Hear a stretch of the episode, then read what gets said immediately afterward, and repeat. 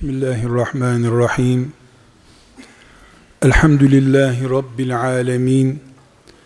Ve sallallahu ve sellem ala seyyidina Muhammedin ve ala alihi ve sahbihi ecma'in. Değerli mümin kardeşlerim, Allahu Teala'nın canlı olarak yarattığı her canlı gıda ihtiyacı içinde yaşar. İnsan bir canlı olarak devam edebilmek için hayatına gıda tüketir. Biz buna yemek içmek deriz. Bir insanın mümin olması veya kafir olması gıda tüketmesi açısından sonucu değiştirmez. Mümin de yer içer, kafir de yer içer. Küçük olmak veya yaşlı olmak da bu gıda ihtiyacını değiştirmez. Bebekler de midelerine göre yerler içerler. Yaşlı insanlar da yerler içerler. Kadın veya erkek olmak da sonucu değiştirmez. Köyünde de Mekke'ye gittiğinde de insan yemeye, içmeye mahkumdur. Bir ay Mekke'de kalınca hiç yemedi, içmedi diye insan duymayız. İnsan insan olarak var oldukça çenesi çalışacak, midesi isteyecektir. İnsanlık bunu gerektiriyor. Bu nedenle hiçbir şekilde bir insan yemek yedi diye ayıplanmaz. Bir insan susayınca affedersiniz ben susadım diyor mu? Susamak insanın susama ihtiyacı hissetmesi af dilenecek, özür dilenecek bir şey değildir. Bir insan bir lokantaya girdiğinde özür dilerim ben acıktım. Çare yok mecbur düştüm buraya mı diyor. Acıkmak ayıp değildir. Susamak günah değildir. Herkes insan, herkes birbirini biliyor. Hatta bir insan üç gün, beş gün yemek yemese bu çok büyük bir protesto kabul ediliyor. İntihar kabul ediliyor. Demek ki yemek yemenin, içmenin, su içmenin insanlık açısından bir ayıbı kınanacak bir bölümü yoktur.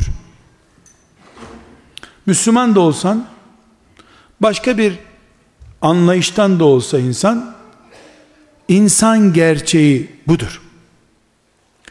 Kardeşlerim insanlığa ait bütün ihtiyaçlar için aynı şey geçerlidir. Hiç kimse uykusu geldiği için ya ne biçim insan gece uyuyor bu denemez. Ayıplanamaz, kınanamaz. Bilakis bu saatte niye ayaktasın diye gece yarısı uyumayan bir insandan şüphe edilir. Bu nedir ya nasıl uyumuyor bu insan? Çünkü doğal olan vücudun ihtiyaçlarına cevap vermektir. Ama bir insan bir oturuşta üç ekmek, beş ekmek yerse ondan da şüphe edilir. Bunun midesi başka bir mide herhalde denir. Bir insan bir bardak su istediğinde insani bir şey istemiş olur. Bir varil içmek için su isteyenden de şüphe edilir. Bu nedir ya? Nasıl içiyor bunu diye. Normal olduğunda demek ki yemek içmek ayıplanacak bir şey değil, asla günah değil. Ama anormal olan şeyin de kınanıyor olmasında bir sakınca yok. Değerli kardeşlerim, bu örnekler inşallah anlaşılmıştır diye umuyorum. İnsansam ben, Ankara'da da İstanbul'da da yerim içerim, Mekke'de de Medine'de de yerim içerim. Hacıya bak be, hem hacca geldi hem de yemek yiyor demiyorlar. Denemez. Hacı da olsan veya başka bir şey de olsan Allah'ın yarattığı bu vücut böyledir. Huri değilsin, melek değilsin. Kardeşlerim, yüzde yüz aynen bunun gibi bir kural da bizim şehvetlerimizle ilgilidir. Nasıl? Şuna bak ya 4 yaşında yemek yiyordu 14 yaşına geldi hala yemek yiyor denmiyorsa hiçbir insan içinde şuna bak şehveti var bu. Ne biçim insan? Şehvetli insan olur mu? Peygamber bile olsa denemez onun için böyle.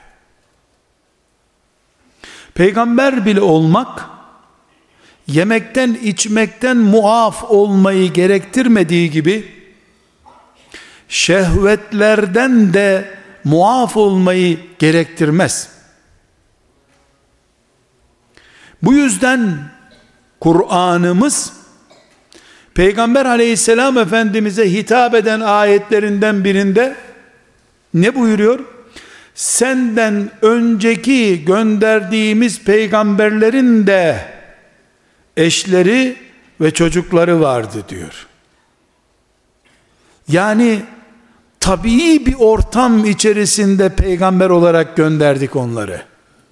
Allah cennetten seçip cennet şartlarında bir insan peygamber olarak göndermedi.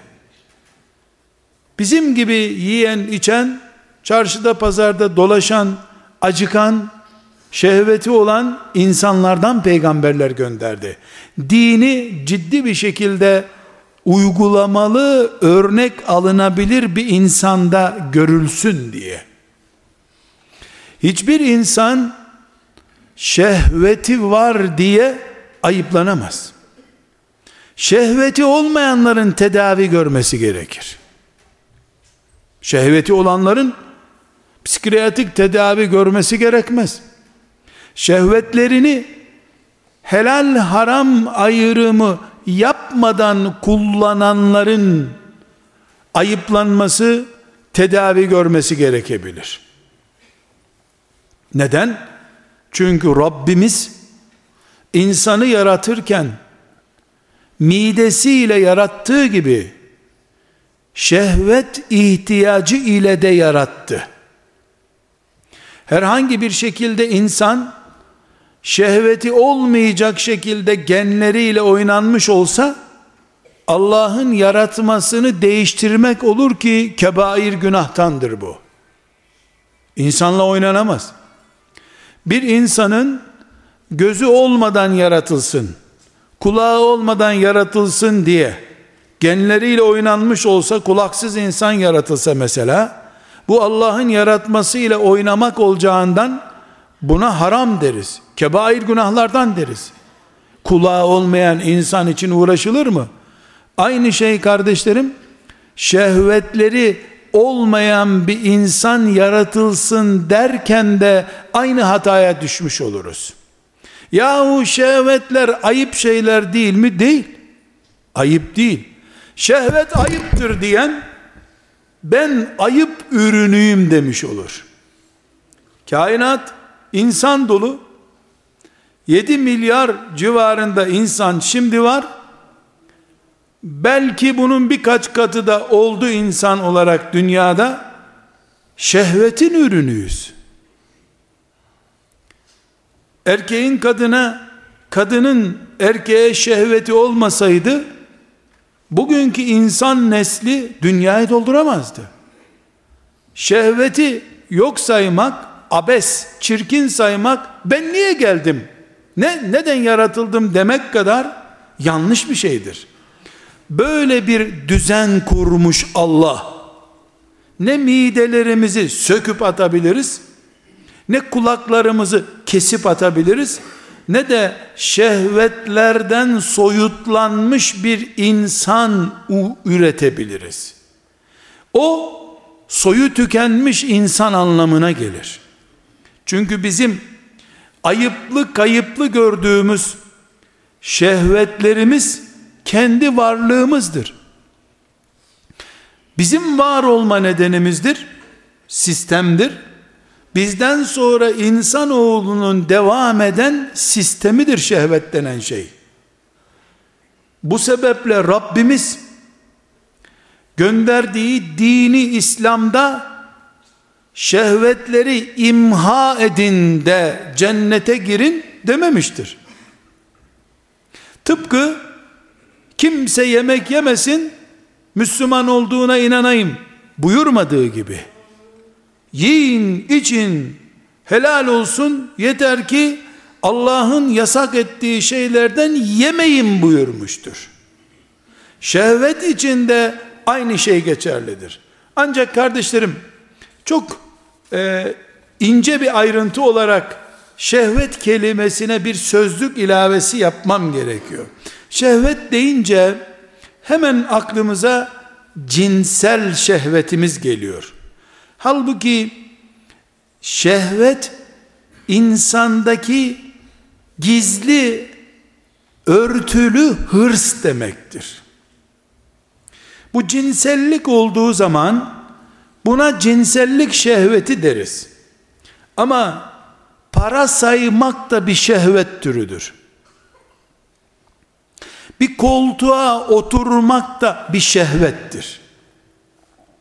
Beğenilme arzusu da bir şehvettir. İnsanların lider olma arzusu da iyi bir şehvet türüdür. Bu uğurda insanlar ailesini dağıtmaya bile razı olabiliyorlar. Yeter ki bir koltuğu olsun, bir şeyin lideri olsun. Liderlik de bir şehvet türüdür. Rabbimiz bütün bunların toplamından bu dünya hayatının düzenini kurmuştur. Eğer birilerinin baş olma, lider olma hırsı olmasaydı, birilerinin canından çok paraya düşkünlüğü olmasaydı, birilerinin de övülme, methedilmekten hoşlanan, gıdıklanan bir yapısı olmasaydı, onun da şehveti harikasın be abi denmek. Onun da şehveti ne kadar yakışıklısın den, denin bir söz duymak. Onun da arzusu o. Bunlar bu düzenin temel taşları. Bunlar olmasaydı kardeşlerim bir kış günü insanların evinden çıkmaya korktukları bir zamanda buz tutmuş bir yolda bir toplu taşıma şoförü araç süremezdi. Para hırsı, borcunu ödemek, taksit ödemek, daha üst bir şey alabilmek için kar da yağsa, ateş de yağsa gökten o çalışacak o gün. Ya bu adam dışarı niye çıktı sen onu anlayamazsın. O hırsı Allah veriyor. Para hırsı ondaki bir ihtiyacı olan kulu da sokağa çıkınca hazır vasıta buluyor. Doktora para hırsı veriyor. Normal memur olsa saat 5'e bakacak fakat bakıyorsun daha fazla kazanma fırsatı olunca 5 kere 5 defa çalışıyor gene yorulmuyor. Rabbimizin kurduğu düzendir bu. Biz bunun ayrıntılarını anlayamıyor olabiliriz. Bize göre mesela 13-14 yaşında bir çocuğun her tarafı sivilceli. Bu çocuk tatlı, şeker gibi bir çocuktu. Yahu birkaç haftadır bunu aşı mı yaptılar? Uzaktan kumandayla bozdular mı bu çocuğu? Ne oldu bu çocuğa merak ediyoruz. Hiçbir şey olmadı. Doktora götürüyoruz. Abisine danıştırıyoruz. Ergenlik günleriymiş efendim çocuğun. E ne oldu çocuğa? Hayır. Çocuktaki şehvetlerden bir şehvet tutuştu. Adeta nükleer bir güç bunun içinde hareketlendi. Bize göre bir şey yok ortada ama çocuğun da anlamadığı bir şey olduğu halde çok şey var çocuğun içinde. Eğer biz çocuklarımız ergenlik gürültüsü çıkarmadan şöyle aklı başında olsun desek kim bilir bu 100 sene sonra insan neslinin tükenmesi sonucunu getirecek.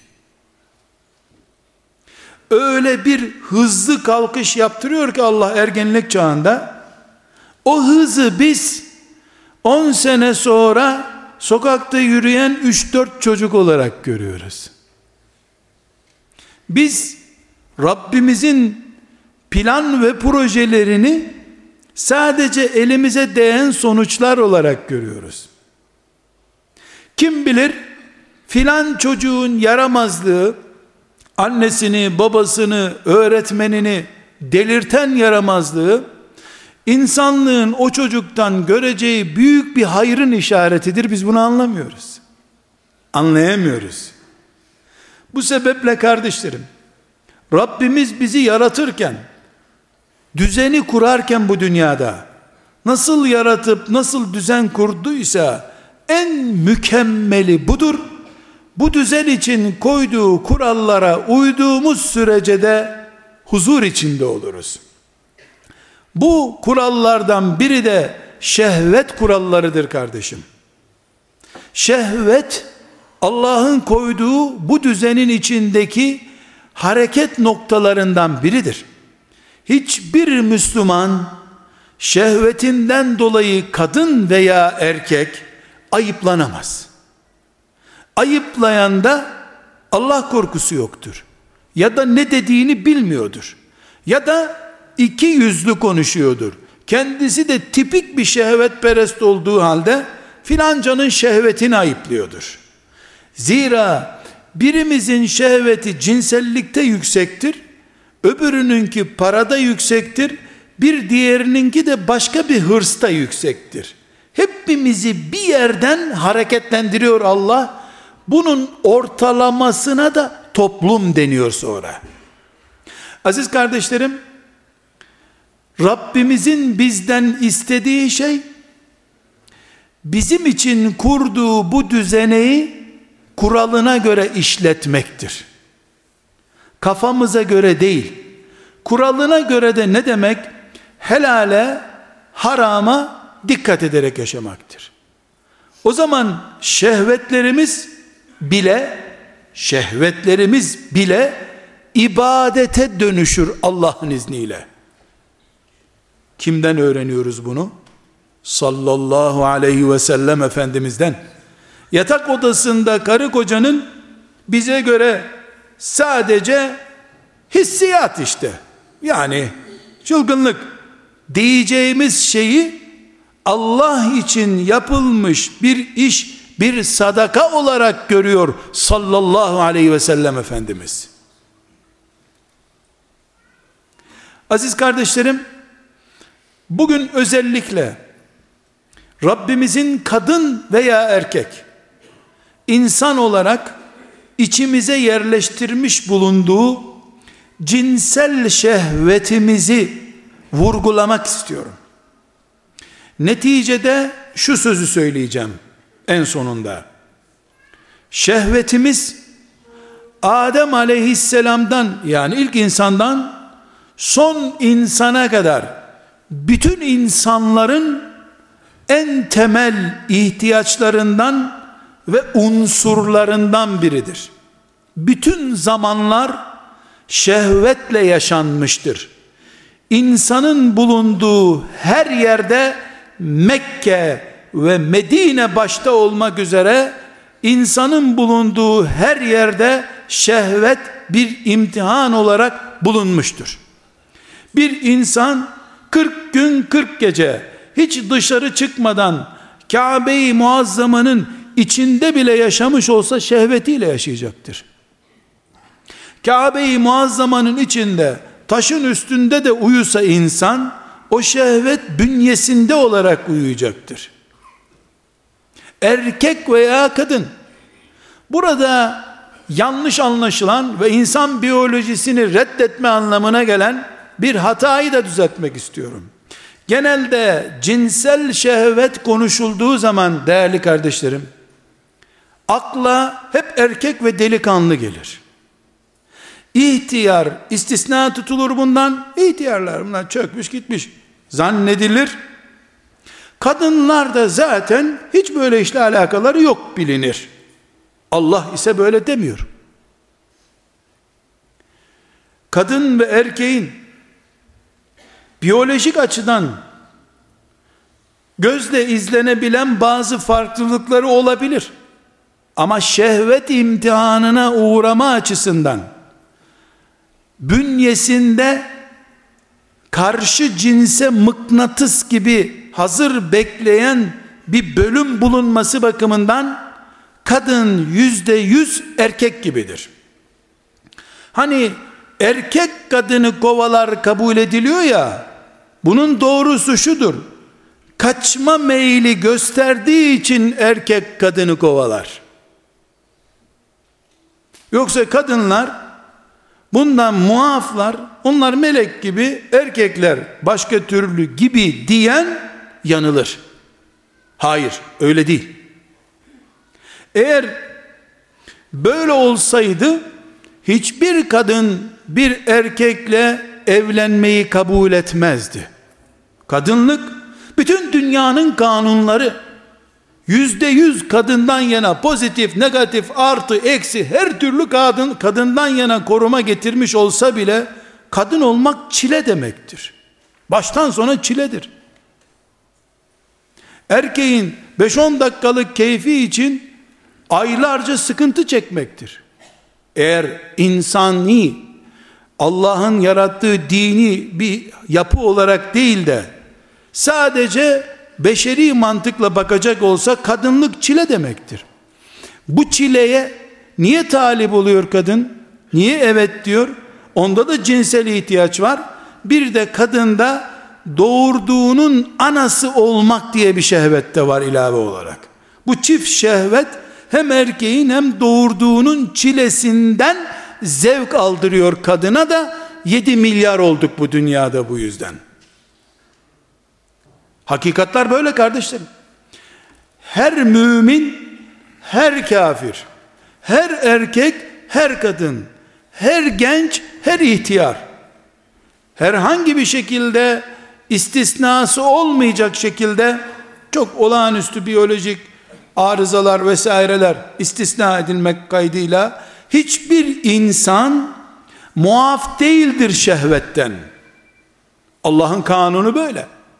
O zaman kardeşlerim biz şehvet dediğimiz şeyi Rabbimizin imtihanı olarak kabul edeceğiz.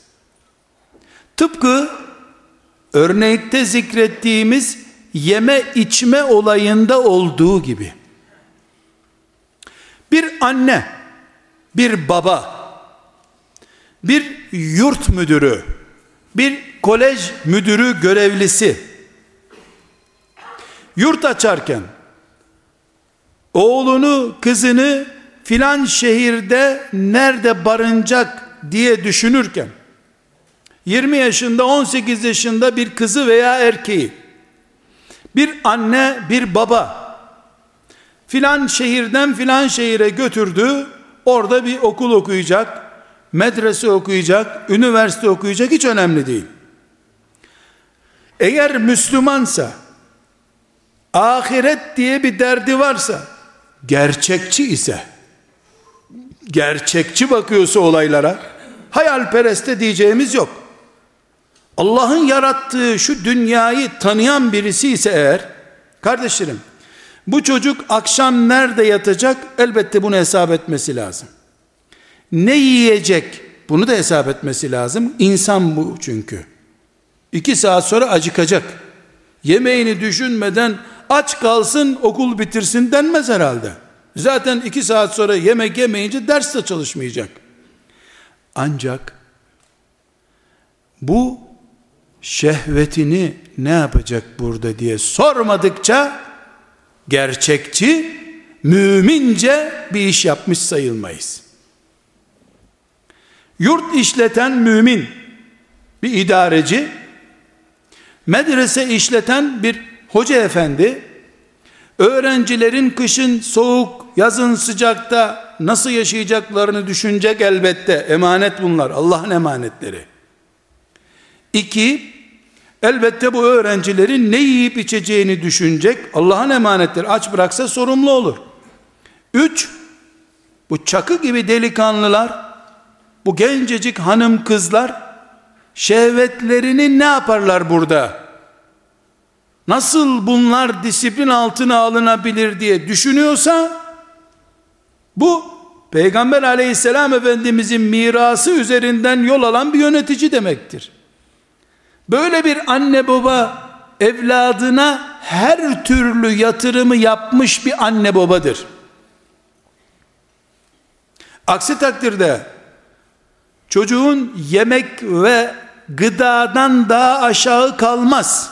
Hatta gözünü şehvet bürüdüğü zaman aç kalıp intihar etmeye razı olduğuna göre gıdadan daha önemli olan genç için bir sorunu düşünmeyen anne baba işte emekli maaşımızdan kısıp çocuğu zorda bırakmadan okuttuk elhamdülillah diyor ya. Bu kendi bilançosunu kendi tutup vergisini kendisi hesaplayan bir esnaf gibi. Sen kendi kendine vergi hesaplıyorsun böyle bir şey olur mu ya? Ben bu kadar vergi vermeyi uygun gördüm diye vergi verilir mi sana şu kadar vergi vereceksin denir. Çocuğunun sadece elbise ihtiyacını, sadece yeme içme ihtiyacını, sadece akşam tepesinden yağmur yağmadan nerede yaşayacak o ihtiyacını düşünüp her türlü babalık, annelik, yöneticilik sorumluluğundan kurtulduğunu zanneden yanılmıştır. Çünkü bu genç erkek veya genç bayan veya yaşlı genç fark etmeden insan Mekke'ye bile gitmiş olsa kardeşlerim erkekliğiyle gidecek. Hanımlığıyla gidecek. Ayıp şey konuşmuyoruz. Resulullah sallallahu aleyhi ve sellem Efendimizle beraber meleklerin göklere kadar saf saf dizildiği cihada çıkmış bulunan sahabiler. Ya arkadaşlarından birinin şehit cenazesini oraya defnettiler ya da biraz sonra kendilerine bir ok isabet edecek şehit olacaklar Tebük gazvesinde. En çetin savaşlardan birisine girmişler. Pek çoğu da bineği yok yaya gitmişler. Bin kilometreye yakın yolu sıcak bir çöl zamanında. Çölde sıcak bir mevsimde. Başlarında da Resulullah sallallahu aleyhi ve sellem komutanları. Eğilip büyülüp önüne gelmişler de Resulullah'ın sallallahu aleyhi ve sellem dikkat ediniz kardeşlerim Dedim ki bir üniversiteye, bir yurda çocuğu, genci yerleştirip elbisesini de takım aldın. Üstelik de bir de ona abonman bileti verdin, otobüs parasını da garanti ettin. Yemeği de garanti ettin. Elhamdülillah vazifemizi yaptık diyoruz ya. Senin çocuğun kim? Sen kim? Ben kim? Resulullah'ın ashabı kim? Radıyallahu anhum cemiyan geldiler ne dediler? Gazve esnasında. Yani Resulullah'ın sallallahu aleyhi ve sellem komutan olduğu bir savaş esnasında ayaklarında doğru dürüst terlik bile yok yaya yürüyorlar bastın mı kuma ayağının derisi yapışıyor kuma böyle bir sıcakta ya Resulallah şehvetlerimiz aşırı rahatsız ediyor bizi. Bir, bir çare buyur bize. Deyiverdiler. Tebuk gazvesinden bahsediyoruz kardeşlerim. 10 bin, 100 bin, trilyon mu melek vardı onu Allah biliyor yanı başlarında. Belki de bir kısmı melekleri görüyorlardı da. Ve bunlar ara sıra cuma namazına giden Müslüman değildiler. 56 yaşındayken hacca gitmiş bir hacı da değildiler. Resulullah'la beraber aleyhissalatu vesselam sabah namazını camide kılmış Allah'ın razı olduğu mübarek insanlardılar bunlar. Ama ahirette şehvet yüzünden hesaba çekilmektense Resulullah'ın önüne çıktılar. Delireceğiz ya Resulullah dediler. Delireceğiz. Eşlerinden ayrılmışlar. Yalnız yaşıyorlar. 50 gündür yoldalar. Aşırı sıcak fazla kaynatıyor. Hani yumurta sıcakken civciv olduğu gibi insan da sıcak mevsimde daha hareketli oluyor. Cinselliği daha hareketli oluyor. Haya mı etmediler? Yahu bu ne biçim konuşmak? Peygamberin önünde böyle bir şey konuşulur mu? Varın biz bu muhasebeyi yapalım. Ama bunların girdiği cennete şimdi çocuklarını bin bir şehvet serbestliğinin bulunduğu şehirlerde hiçbir tedbir almadan yalnız bırakan anne ve babalar olarak aynı cennete gireceğiz. Yolumuz o yol. Onlar da insan olarak Rablerinin huzurunda hesaba çekilecekler. Biz de insan olarak Rabbimizin huzurunda hesaba çekileceğiz. Sadece namazdan mı hesaba çekileceğiz? Sadece çocuğumuza peynir aldık almadık diye mi hesaba çekileceğiz? Çocuğuna kış geldi, kalın bir pot, bot aldın, bir de elbise aldın, palto da aldın, tamam annelik babalık görevini yaptın mı diyeceğiz. Diyecek Allah. Böyle mi denecek acaba? Hayır kardeşlerim. Annelik ve babalık, yöneticilik, müminlerin gençlerinin yöneticisi olmak, yurt müdürü olmak, müdür olmak, öğretmen olmak, vakıf sorumlusu olmak, dernek yetkilisi olmak, anne olmak, dede olmak, amca olmak, birine yön verecek kudreti Allah'ın sana vermiş olması, sorumluluk sadece karın doyurmaktan ibaret değildir. Sandviç temin etmekten ibaret değildir.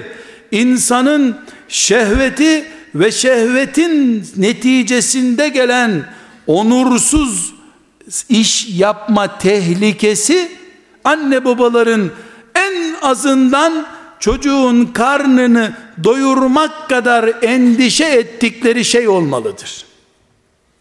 Ve ne Mekke'de ne Medine'de ne Londra'da ne Almanya'da ne İstanbul'da ne Çin'de ne Rusya'da hiçbir insan bunun muafı değildir.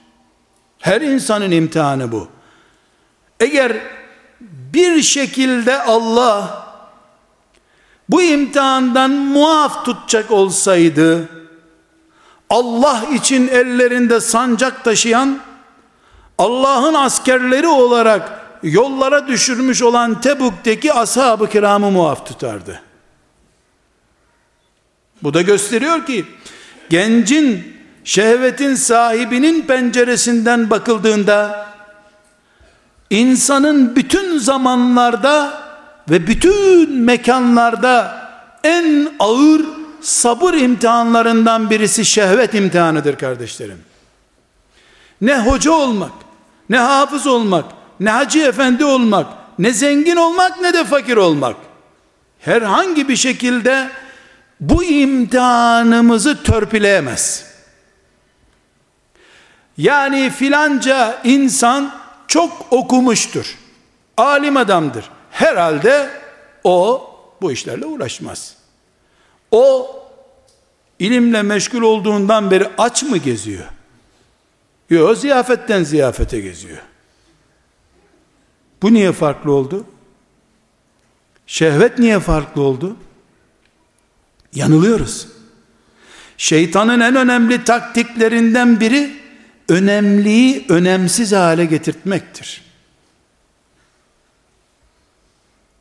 Diploması olmasını en önemli liste olarak karşına çıkarır. Onursuzun diploması ne işe yarayacak bunu düşündürtmez sana. Şehvet hem kendi içimizde bir fırtınadır hem de insan olarak birbirimize karşı ezilme noktamızdır. Şöyle bir tane vurdum mu diye ağalık yapanlar var ya, filancanın kızını istemeye gittiklerinde onun önünde iki büklüm oluyorlar. Kız isteyecek çünkü. Selam verip de mahallesinden geçmeyeceği adamı damat olarak kapısına koyuyor. Bir kere çünkü kontak kurulmuş ne baba ne ana ne devlet ne kanun hiçbir şey bir şeyi takmıyor ondan sonra. Büyük konuşulabilecek bir iş değil bu. Büyük sabredilecek bir iştir.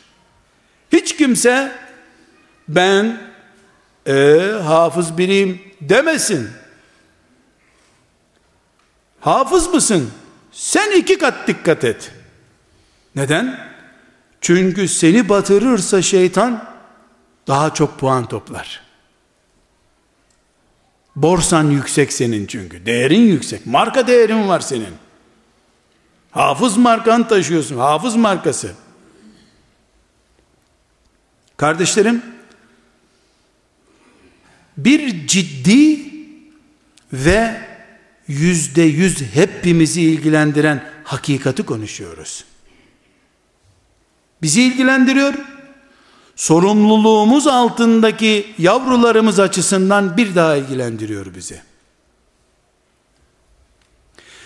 Bu nedenle çocuk yetiştirirken, aile düzeni kurarken, bir yerde bir ev satın alırken, çocuklarımızı okullara kaydettirirken, dikkat edeceğimiz şeylerden biri de, yüzde yüz korunmuşluk mümkün değil, ama şehvetle yüzleşme oranı ne kadar diye de bir tercih sebebi koymalıyız ortaya. Müslümanlığımızdaki titizliğimizden kaynaklanıyor bu. Eğer varsa. Kardeşlerim, bazı tedbirleri de konuşmak zorundayız. Var böyle bir şey, oturup ağlayalım diyecek halimiz yok. Var ve bu bir imtihan nedeni. Bununla Allah imtihan edecek bizi. Sabah namazını ne ettin diye soracağı gibi, zekatı ne yaptın diye soracağı gibi, hacca niye gitmedin diyeceği gibi, şehvet dosyanı açalım bakalım diyecek. Şehvet dosyanı açalım diyecek. Bu dosya ne zaman açılacak biliyor musunuz kardeşlerim? Evlendikten sonra değil. Evlendikten sonra zaten kamuya açık bir dosya. Senden başkası da biliyor ne olduğunu. Yüzde elli zaten biliniyorsun o zaman. Ta çocukluk günlerinden başlayacak dosya açımı. Böyle bir geçmişin var denecek. Kapattıysan dosyalarını Allah da kapattı zaten. Kapatmadan gittiysen nauzu billah e, vay halimize. Biz çamaşırla örttük dediğimiz nice şeylerimiz açılacak o zaman kıyamet günü. Kardeşlerim farkındayım. Böyle şeyler konuşuldu mu? Yani ashab-ı kiramın cömertlikleri konuşulsa daha iyi olurdu elbette geçiyor içimizden. Hem şehitlerle ilgili, Allah dostları ile ilgili bir sürü menkıbeler var. Bunlara ne gerek var? Nere atacağız? Bu dosyalar nere gidecek? Kim ilgilenecek bu şehvet dünyamızda? Bir dert bizim derdimiz. Hesabını da ben vereceğim. Kim kurtaracak bizi bu işten? Hiç kimse. Hiç kimse. Efendimiz sallallahu aleyhi ve selleme adam gelmiş. Ya Resulallah demiş. Ben prestijli, saygın bir aileyim. Çocuğuma da bizim aileye uygun bir kız bulup evlendirmeyi düşünüyordum. Bizim çocuk hiç beş kuruş etmez bir kıza takıldı. Ne edeceğim ben ya Resulallah? Yani biz uygun bir aile arıyorduk. Hiç uygun olmayan bir aileden bir kız beğenmiş. Kardeşlerim, 1430 sene önceki Resulullahlı sallallahu aleyhi ve sellem melekli Medine'den bir sahne aktarıyorum. İnsanların cebinden çıkardığı avuç kadar bir cihazdan milyonlarca fotoğraf izleyebildiği bir dünyayı konuşmuyoruz. Hurma ağacından başka kavak ağacı bile görmüyorlardı Medine'de. Ama ne diyor? Başka bir kıza takıldı, bizim eve yabancı gelin gelecek ya Resulallah diyor. Ne cevap veriyor Efendimiz sallallahu aleyhi ve sellem? Öyle düşünüyorum ki bu işe gönül meselesi karıştı mı nikahtan başka çare yok uzatma bu işi buyurmuş. Bitti. Peygamberin bile yapabileceği yardım yok sana. Önceden tedbir alacaktın. E ben nasıl tedbir alacaktım? Madem prestijli bir gelin alacaktın, onu prestijli ortamın altyapısına doğru kaydıracaktın çocuğu. Şunu bitirsin, bunu bitirsin, şuradan gelsin, buradan gelsin derken o da gittik başka yere yakalandı. Kardeşlerim, hakikatler acı olabilir. Bunu söylemek de ağır bedeller istiyor olabilir. Allah'ın rızasından ağır bir bedel yok ama. Resulullah sallallahu aleyhi ve sellemin minberinde de bunlar konuşuldu. Çünkü insanlara hitap ediyordu. İnsanlara hitap ediyordu, insanca konuştu. İnsanın anlayacağı dili söyledi. Öyle hayaller kurup dualı çocuk yetiştiriyoruz dersen, bu adam biraz önce Peygamber aleyhisselama çocuğunu şikayet eden adam, sabah namazını nerede kıldı sizce?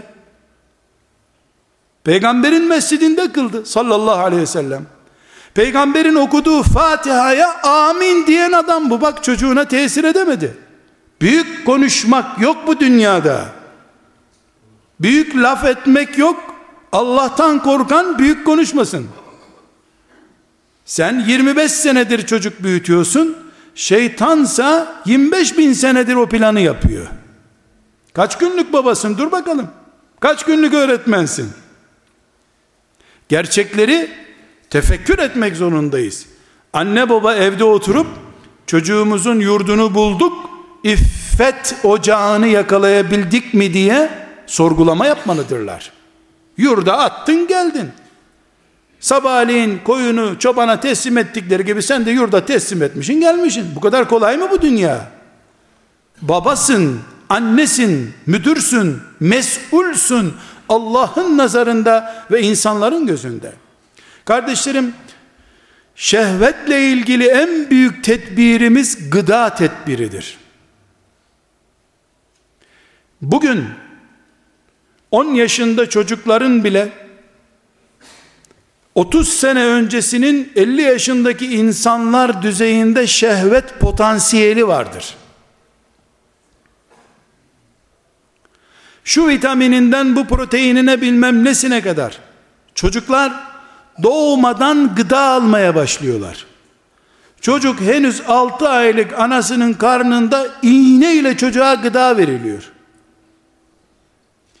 Çocuklar 10 yaşına geldiklerinde kendi fiziksel ağırlıkları kadar çikolata yemiş oluyorlar. Şöyle güzel bir tarhana çorbası içen çocuk müzeye konacak neredeyse. Çocuk çorba içmez ki. Ambalajlı olmadığı için çorba. Çorbayı da şöyle ambalajla satsalar yırtsa kapağını onu da içecek. Üstüne de bir böyle iştahlı susamış bir maymun resmi koyarsan mükemmel çorba o. Bir gıda çöplüğünde yaşıyoruz. Temiz ve faydalı, yararlı olan gıdaya tenezzül etmiyor insanlar cicili bücülü alüminyum paketlere girmiş. Bir sürü içerisine koruyucu konmuş şu konmuş bu konmuş. Üstünde neredeyse bunu yersen öleceksin yazacak. O kadar üstünde madde var. Ama onu yiyor çocuklar.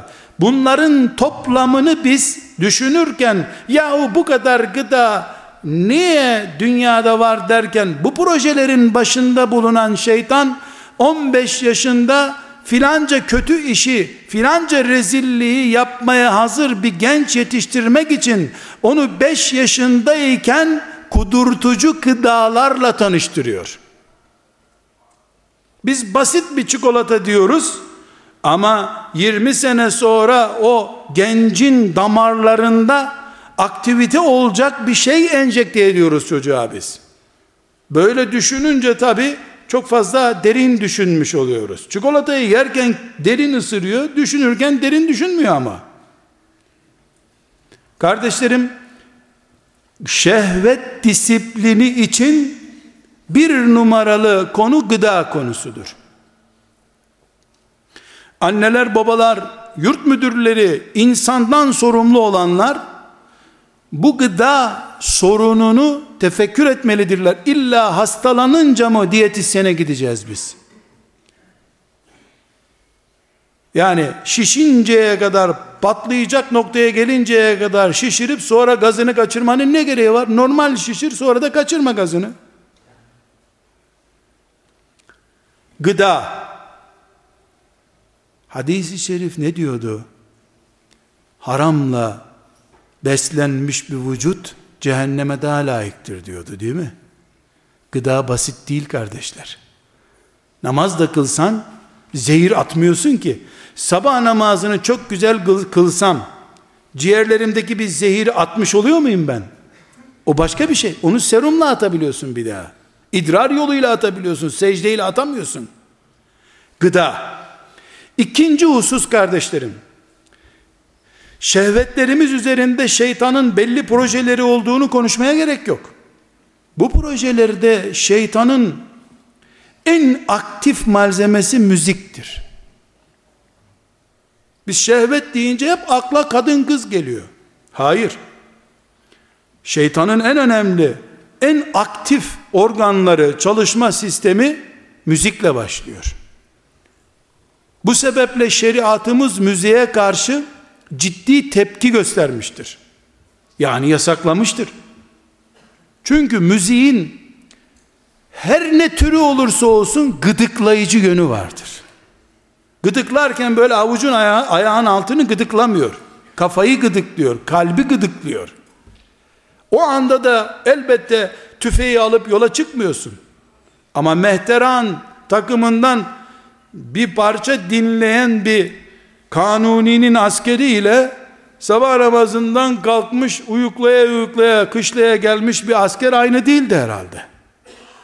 Müzik gıdıklar. Şehveti de gıdıklar. Cihat hareketliliğini de gıdıklar. En basit testi kardeşler sevdiği bir müziği dinleyen bir şoförün gaza basışına bakın. Kapatın radyosunu bakın nasıl gaza basıyor. Araba kendiliğinden gitmeye başlıyor müzik çalınca. Müzik ruhun gıdasıdır sözünü ben de kabul ediyorum. Şeytanın avucuna aldığı bir ruha gıdadır müzik. Onunla iş yaptırır. Evlerimizde müziğin nerede ne yapacağını, nasıl kurulu bir bomba olduğunu düşünelim diye bu örneği verdim. Kardeşlerim, bilhassa ergenlik çağındaki gençlerin kız ve erkek boş vakitlerinin bulunması arkadaş kadrolarının boş olması programında boşluk bulunması şehvetin daha aktif olması demektir. Firavun ne yapmıştı?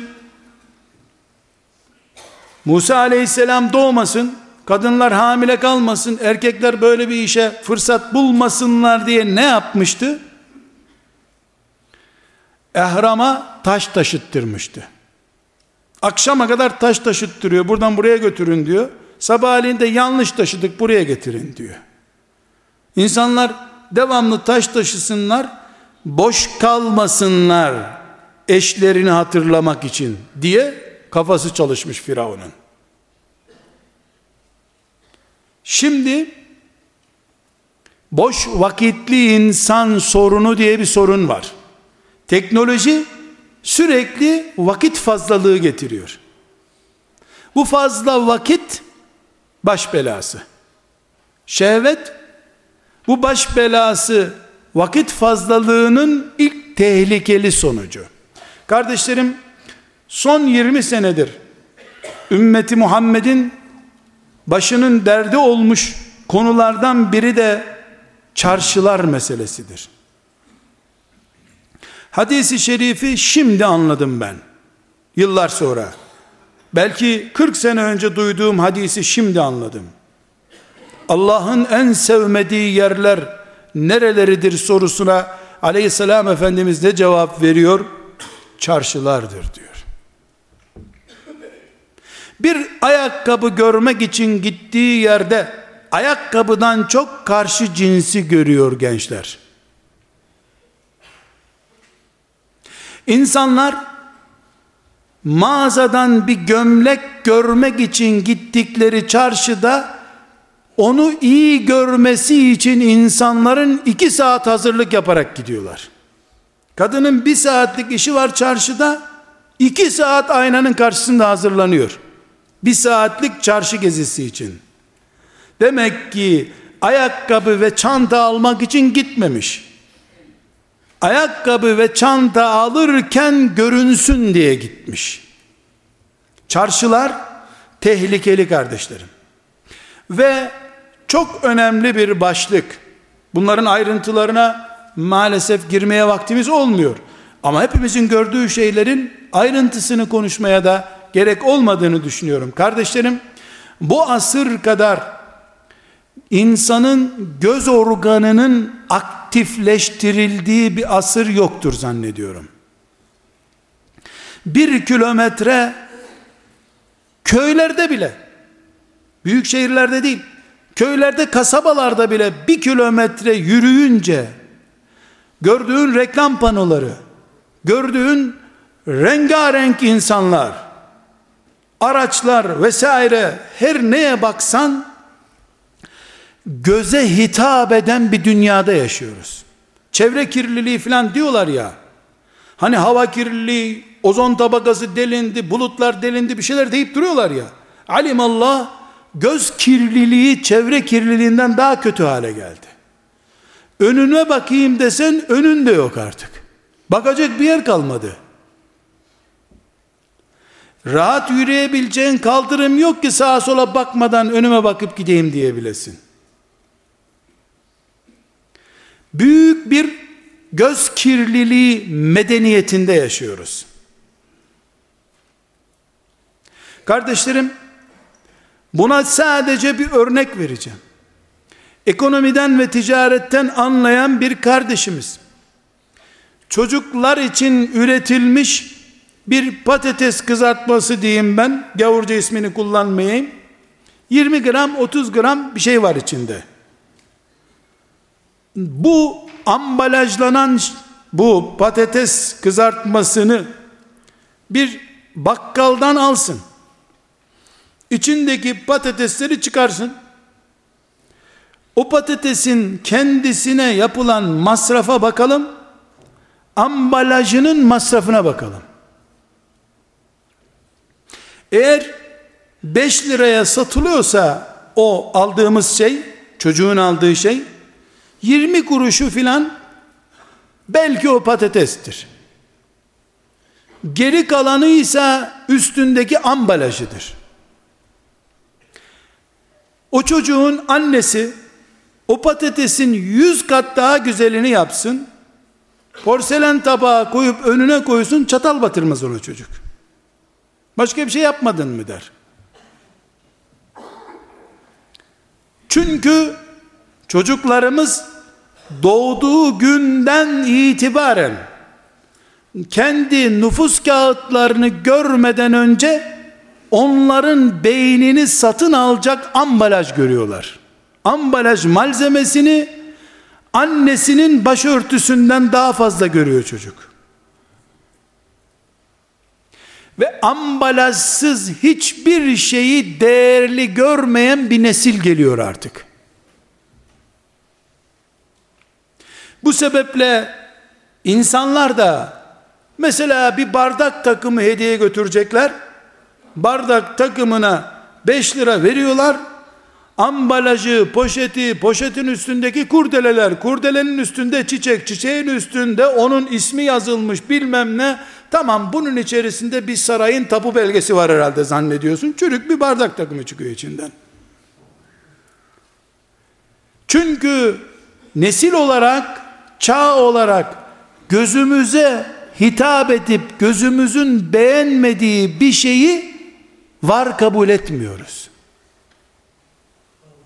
Evimizin boyası, evimizin dekoru, o evde bizim solunum yapmamızdan daha önemli geliyor bize.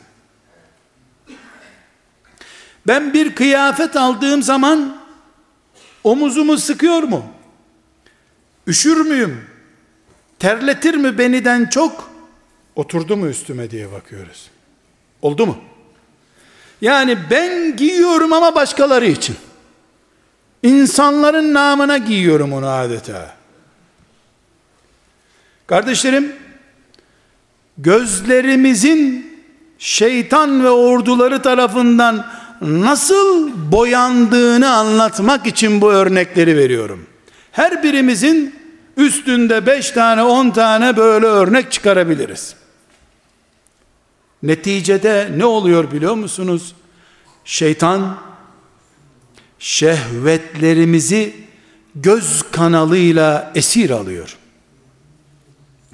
Gözümüzü şeytan şarj dinamosu olarak kullanıyor şehvet için.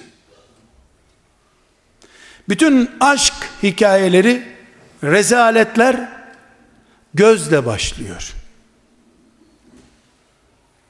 Bunun içinde tesettürün bile modası çıkıverdi.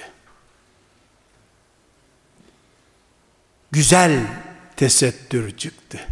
Halbuki tesettür gizlenmek demek. Güzellik teşhir demek. Abdestsiz namazın faziletleri demek gibi bir şey bu. Ne güzel abdestsiz kılınıyor namaz demek gibi modern, cazip, teşhir edici tesettür bu demek. Kardeşlerim, Rabbimiz bize tuzak kurmadı. İmtihan hazırladı. Tuzak yok. Gizli saklı bir şey üzerinden de imtihan etmiyor bizi Allah. Şehvetleri kendisi beyan etti. Şeytanın gözümüze hitap ederek bizi tuzağa düşüreceğini asırlar öncesinden bize haber verdi Allah. Bunun için tesettürü emretti. Bunun için mümin erkekler gözlerine sahip çıksınlar diye ayet indirdi Kur'an'dan. Mümin kadınlar da gözlerine sahip çıksınlar diye ayet indirdi. Kardeşlerim, buyurun hep beraber Bukhari ve Müslim'in rivayet ettiği bir hadisi şerifi beraber dinleyelim. Resulullah'ı tanımak için sallallahu aleyhi ve sellem. Medeniyetimizi çözmek için. Ve medeniyetimizin değerleri gitti. İki katlı evler dört katlı oldu. Ya bırak apartmanla medeniyet mi olurmuş ya? Ne medeniyeti be? Medeniyete bak. Medeniyete bakın kardeşim. Medeniyete bakacağız. Sonra ne kadar medeni olduğumuzu tartacağız.